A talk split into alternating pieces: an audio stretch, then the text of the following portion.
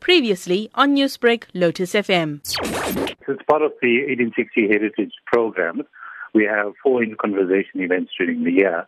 And this year we thought on building on social cohesion and making people understand of those who have given their lives and sacrificed so much for the freedom that we now enjoy. Sunny Singh, an ex-Robben Island prisoner, was one of these people that we've identified to honor in an in-conversation event. And uh, we can learn and lean, lean so much from these people who have lived experience, and that is so important for children and us today as well. Can you give us a little bit of background about what he did during the apartheid era?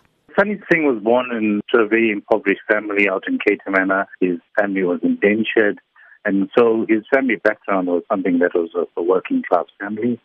Uh, he got introduced to politics through NIC and particularly President Monty Naicker.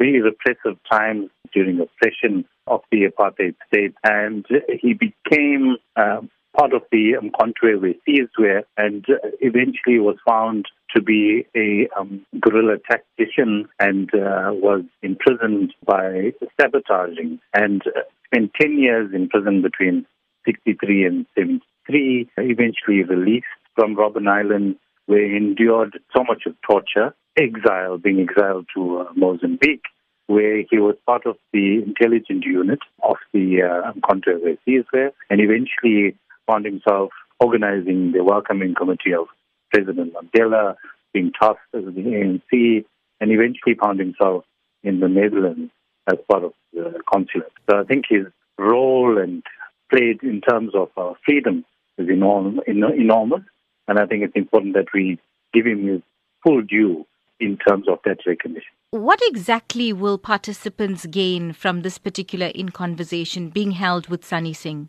I think you'll be able to go through the nuances of what life was like in Robben Island, much of which, you know, we don't know, much of which the youngsters are unaware of. And I think this lived experience would be able to be told by Uncle Sunny. I call him Uncle Sunny because he's such a great character. Newsbreak, Lotus FM, powered by SABC News.